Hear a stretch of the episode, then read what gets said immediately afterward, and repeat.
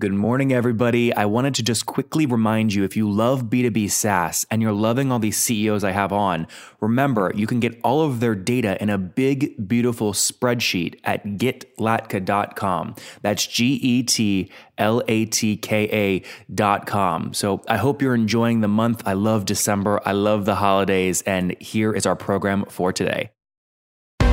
This is the Top Entrepreneurs Podcast, where founders share how they started their companies and got filthy rich or crash and burn.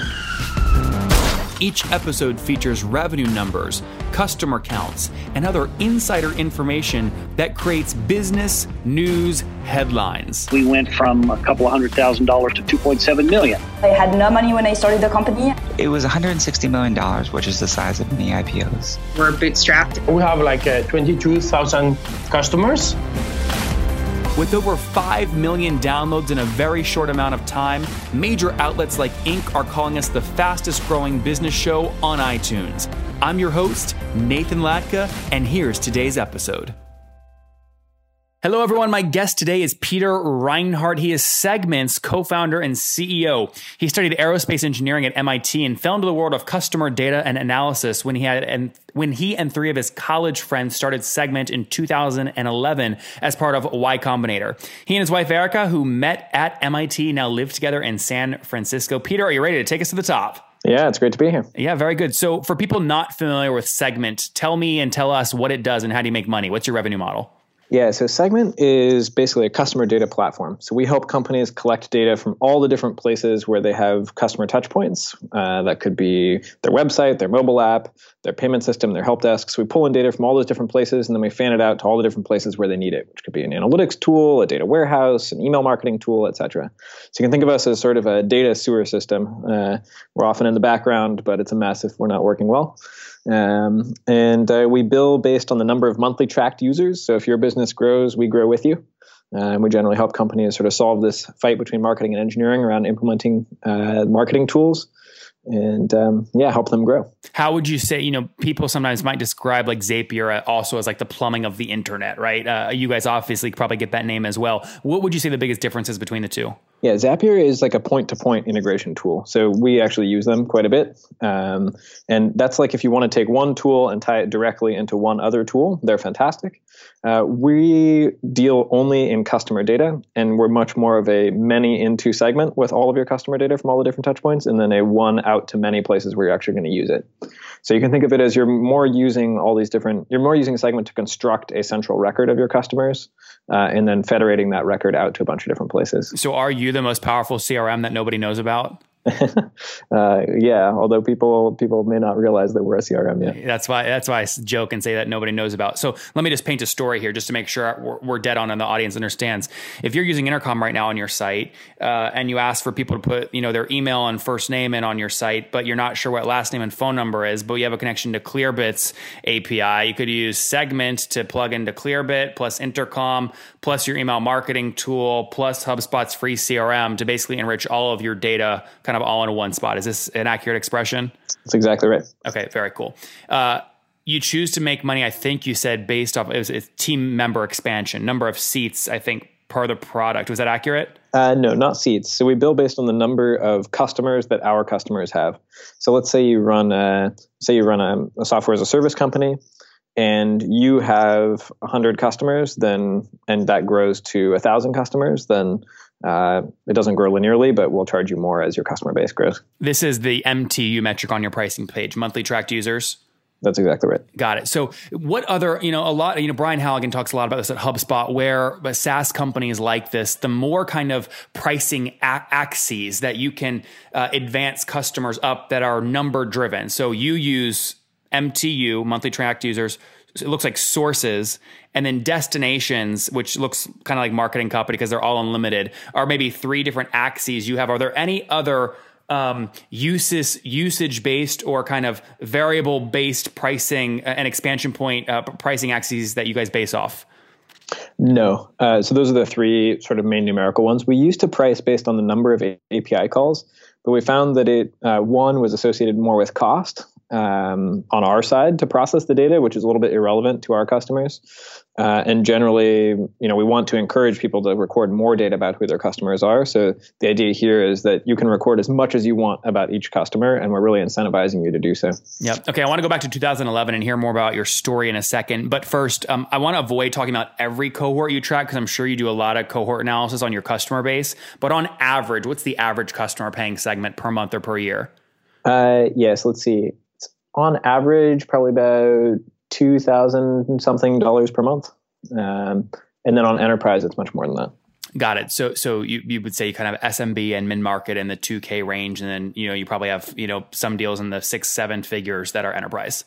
Exactly. Okay, take us back to 2011. So you're aerospace, you're like aerospace at MIT. How the hell do you end up in a marketing and sales tech company? Well, tech stack company. Yeah, that's a great question. So both of my roommates at the time were computer science, uh, and we were really committed to starting a company together. And we had a friend from Rhode Island School of Design who wanted to join, but we actually started as a classroom lecture tool.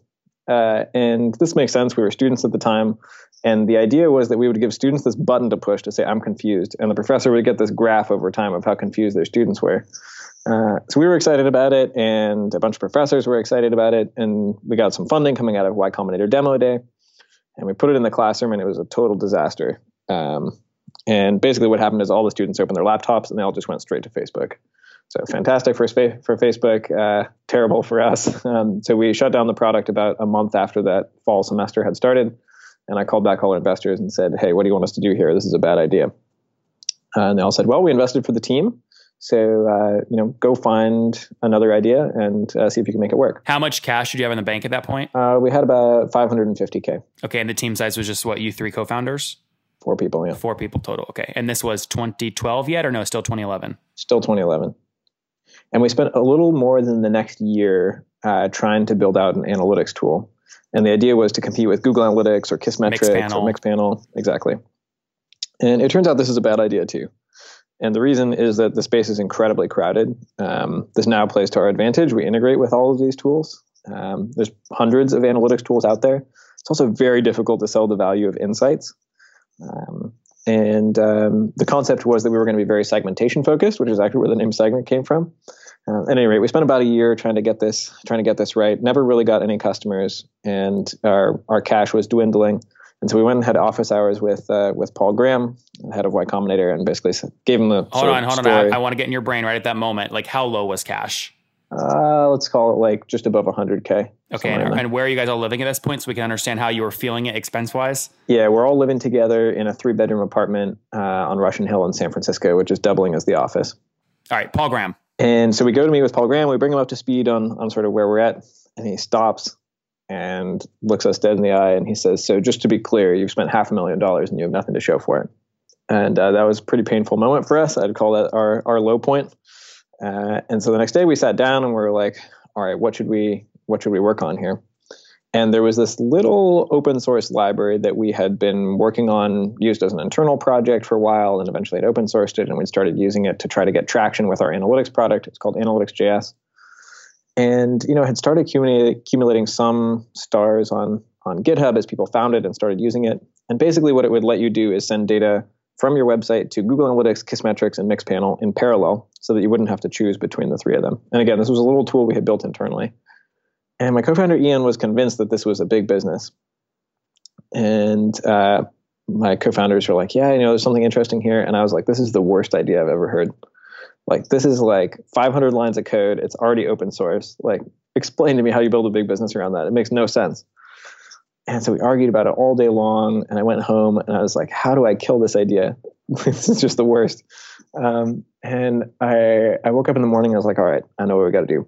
So I I went back to the office slash apartment uh, and um, it's like, all right, guys, here's what we're going to do. We're going to build a beautiful landing page. It's really going to communicate the value of Analytics.js as an open source library. And we're going to put it up on Hacker News and we're going to see what happens.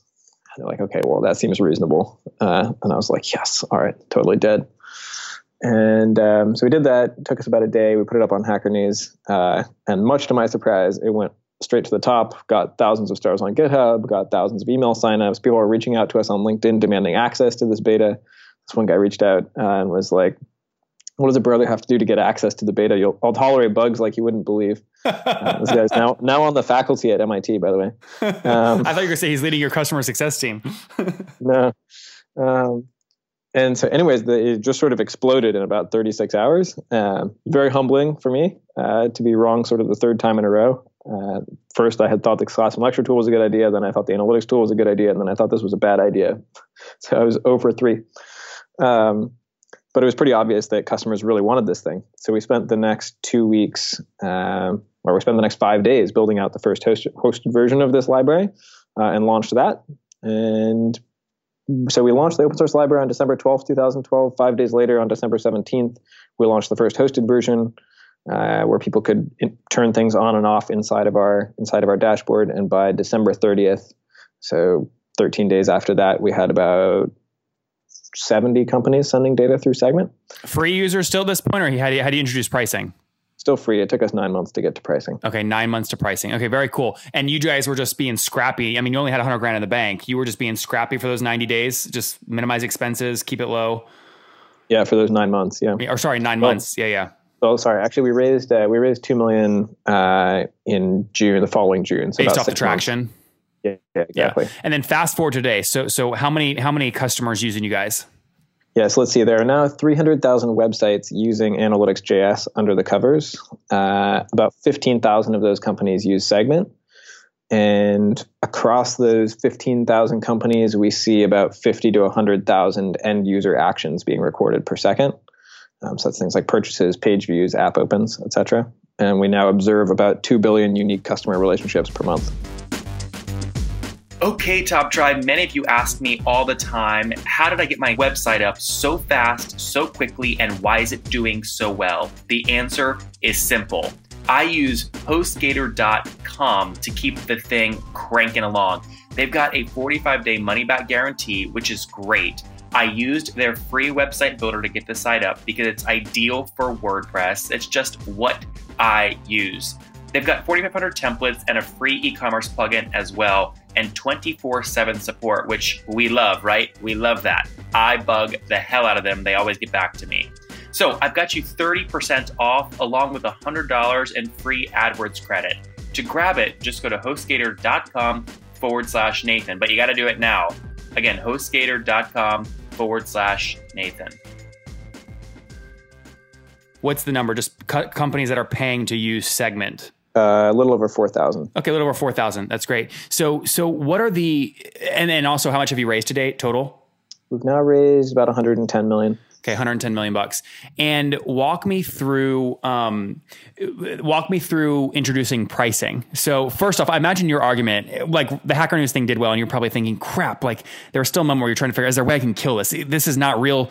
This is fake. It's YC. They all know us because we went through the program. That's why I got so many upvotes. Like, let me still try and kill this. Okay, I'll, I'll put the pricing question on. Hey guys, these are free people. They're not. We're still not making any money from this. Like, I'm sure you tried that line, but like, why why wait nine months to introduce pricing, and how did you introduce it?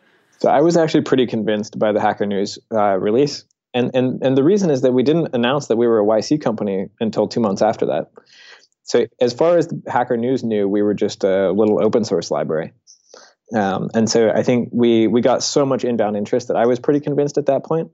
And honestly, the reason why we didn't try to charge anyone for about nine months was because we were just terrified of asking people for money, which is like really bad if you're trying to build a business. Um, so it, it took us about that long to sort of work up the courage. We had a we had a sales advisor early on. Uh, this guy Mitch, he was fantastic, and uh, he basically would just coach me to ask for money. I remember going to this one sales meeting, um, one of our first enterprise customers, and he's like, "Okay, you have to ask for one hundred and twenty thousand dollars a year." I was like, "Are you kidding? Like that's insane." And he's like, "If you don't ask for one hundred twenty thousand dollars a year, then I quit." And I was like, well, I guess I'm asking for $120,000 a year. So I remember in this meeting, I think it was Xamarin. Uh, it was what? What company? Uh, Xamarin, the yeah, the mobile SDK company. Uh, and I asked the CEO across the table, like, okay, he's like, how much does it cost? I was like, well, it costs $120,000 a year. And I just turned beet red. Um, not a good poker player. not a good poker player, yeah. Uh, and um, I think he ended up arguing it down to about 18K a year. Okay, but but you're practicing. It was still far more than I expected. Yeah, yeah, no, that, that's great. Um, and okay, so walk me through what growth looks like today. So first off, I want to kind of paint a better picture here. Team size today. Uh, about 175. Okay, all in San Fran, or have you spread out? Almost all in San Francisco. I think about 160 here, uh, and then about 10 in New York, um, all customer facing, and then about five on a sort of nascent engineering team in Vancouver, British Columbia.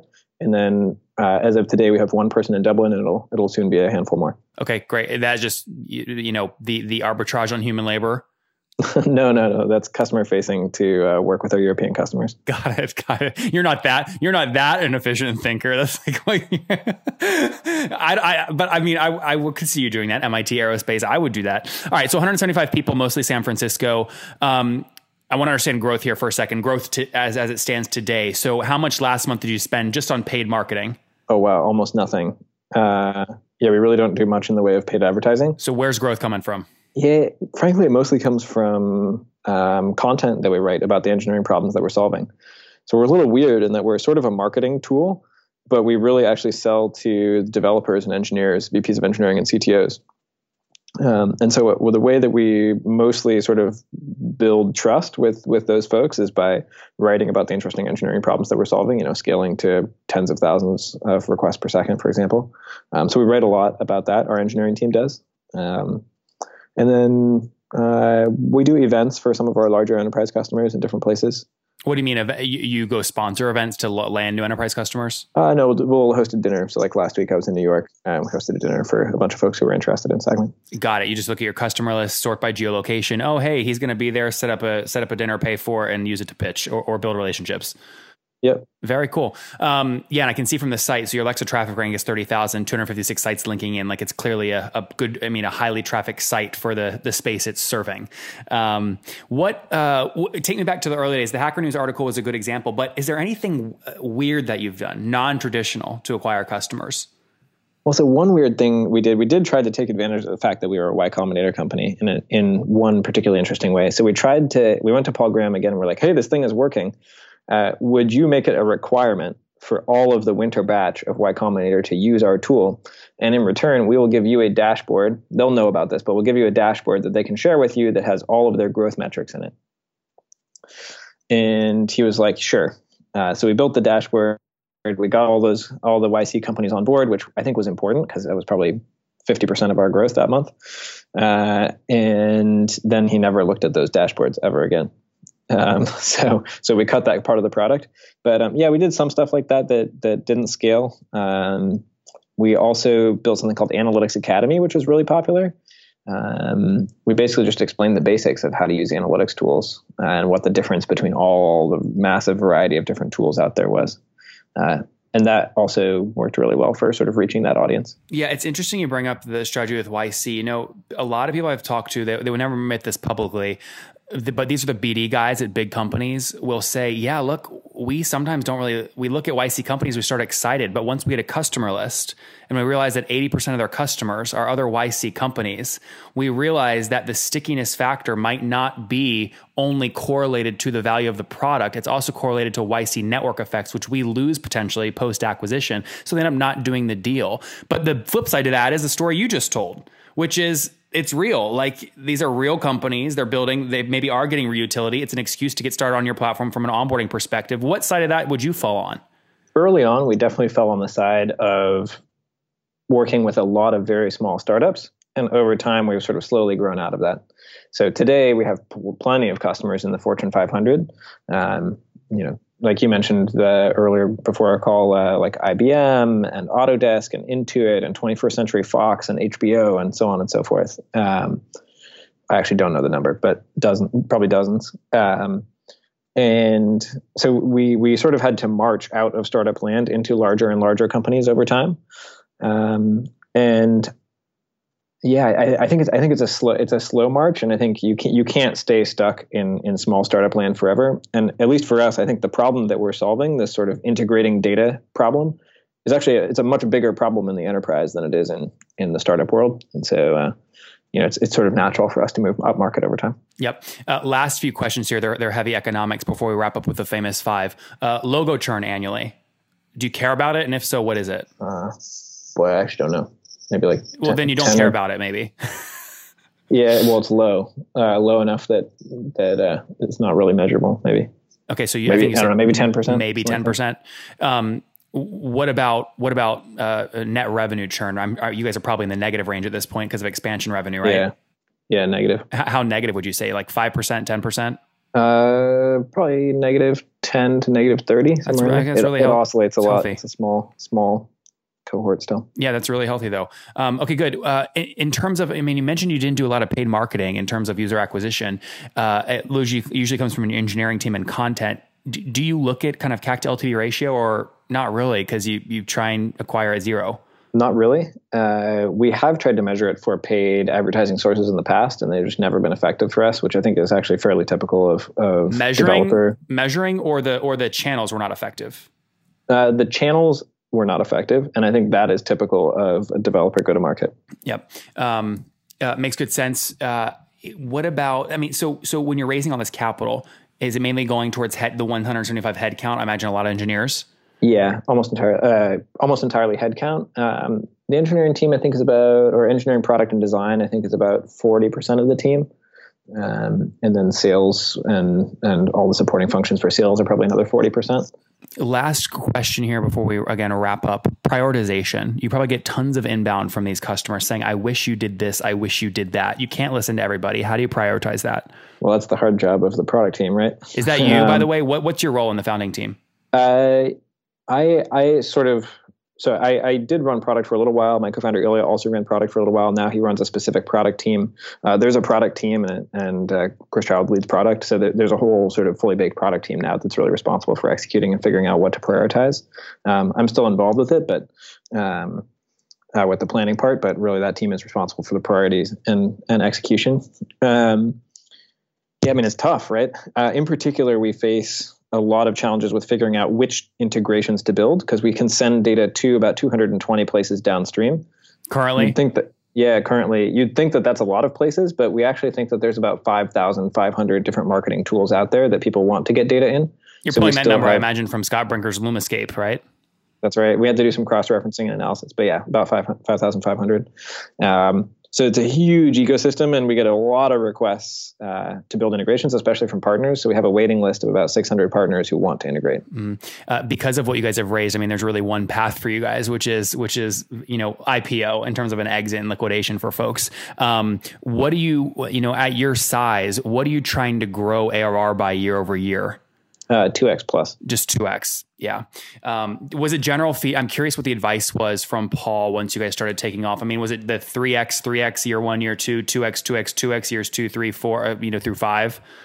Yeah, we had a big burst and then 4x and then a little over 2x and then a little over 2x. Yeah. And then uh, I just yeah. want to put a bottom on this and you don't have to obviously tell me what it, what it accurately is, but I mean, you mentioned ARPU monthly uh, in your, in your mid segment is around two, two grand and you said 4,000 customers. So just that number right there puts you at about 8,000 or sorry, 8 million bucks in MRR. Are you guys generally above that? Well above that, yeah. Well above that, yeah. Very good. Let's wrap up with the famous five. Uh, number one, what's your favorite business book? Uh, I think Crucial Conversations, actually. Oh, a new one. I haven't heard of this one. Yeah. Uh, I find that my job as, as CEO is basically to have intense and I guess sometimes pretty tough conversations back to back all day long. And I think if you're not having those tough conversations, you're probably avoiding them. And Crucial Conversations is actually a really good book about how to sort of like manage your own psychology and how to have those conversations well. Number two, is there a CEO you're following or studying right now? Yeah, Jeff Bezos. He's probably the answer from a lot of folks. Um, I think so. I actually I've met Jeff a couple times when I was when I was younger. Uh, I grew up in Seattle and I worked at his rocket company, Blue Origin, as a high school intern. And so I actually presented to him once there and, and met him a couple times. Anyways, I think so. Aside from like the S- Amazon SEC filings, the Everything Store is a really good book.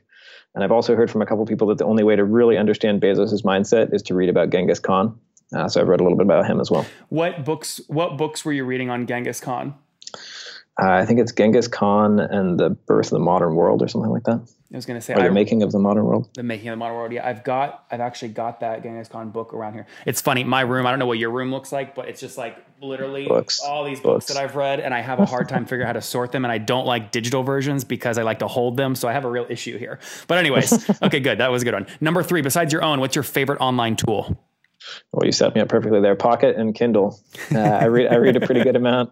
I, I think the equivalent of probably like fifty to hundred bucks a year. So Pocket and Kindle keeps that manageable, unlike that room. I know it's pretty bad. Number four, how many hours of sleep do you get every night? Uh, about seven to eight on weekdays and about eight to nine on weekends. Okay, and uh, I, saw, I saw you had a wedding on, so I assume you're married. Any kiddos? Nope. No kids yet. All right, and how old are you, Peter? I'm 27. 27. All right. Last question. Take us back seven years. What do you wish your 20 year old self knew? Yeah, I thought I thought about this one. I think um, I think practice writing. Um, so I think in, high school I was really turned off from writing by all the sort of literature classes. Uh, but I think writing about things that really matter to you persuasively and explanatorily um, that turns out to be much more powerful and, and useful than than math. Uh, and I studied math a lot when I was growing up. So I think I think maybe I had wish I had spent a little bit more time learning how to write well. There you guys have it from Peter, founded back in 2011. I think Paul Graham probably said it best. They went through 500 grand, had nothing to show for it. It was a watershed moment for him and his team. He was skeptical about what his co-founders wanted to build on an open source analytics product. Like, what's going on? Let's test on Hacker News. It does well. Well, fast forward five, six years, they've now raised 180, uh, sorry, 110 million dollars in funding. More importantly, though, they've got real revenue. 4,000 customers paying a minimum of two grand per month, well over 8 million bucks in MRR. Churn is not even, I mean, it's so low they don't even really need to measure it. CAC is also super low. They have a great SEO and content marketing strategy with their engineers writing with their 175 people based in San Francisco, really the plumbing of the internet. Peter, thank you for taking us to the top. My pleasure. Thanks for having me.